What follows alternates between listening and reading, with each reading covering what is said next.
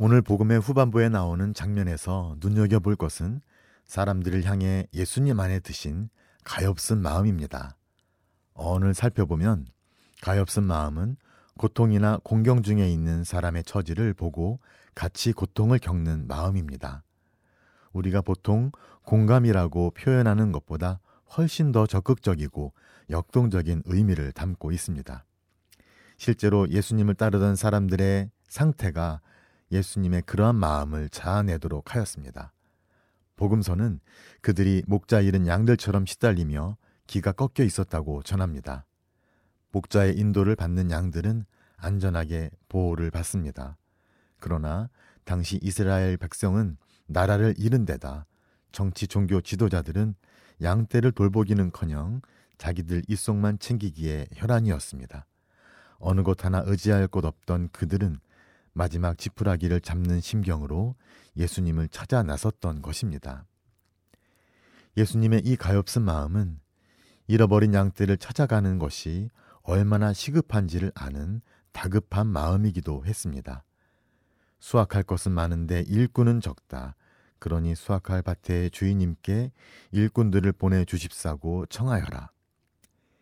예수님께서 하셔야 했던 일, 곧 수확이란 잃어버린 양떼를 찾아가 돌보고 보살피는 일이었습니다. 예수님은 그 일을 도울 사람이 필요했습니다.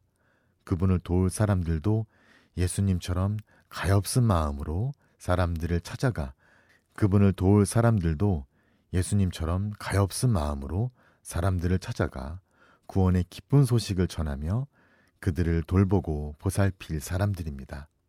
예수님께서는 곧 열두 제자를 불러 당신이 하실 일을 돕도록 하실 것입니다.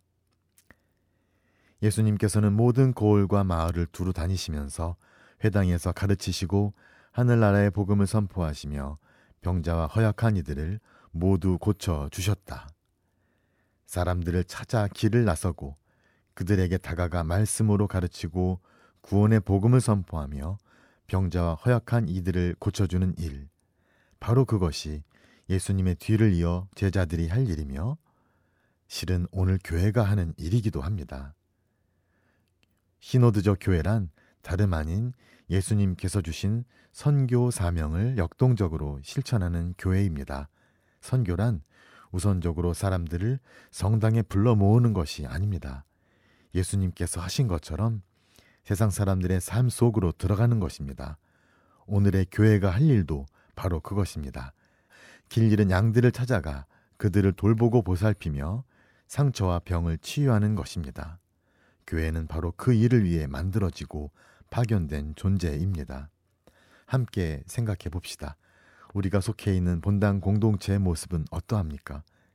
그 지역 안에서 이웃 사람들과 어우러져 살고 있는 존재입니까?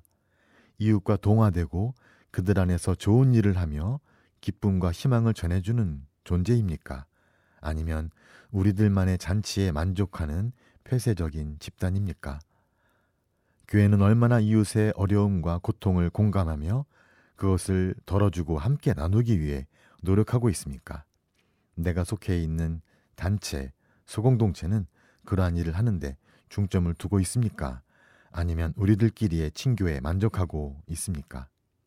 요즘 회자되는 시노달리타스는 한마디로 교회의 선교적 쇄신과 다르지 않으며 예수님께서 하신 것처럼 세상 사람들의 삶 안으로 들어가는 교회 공동체를 실현하려는 것입니다.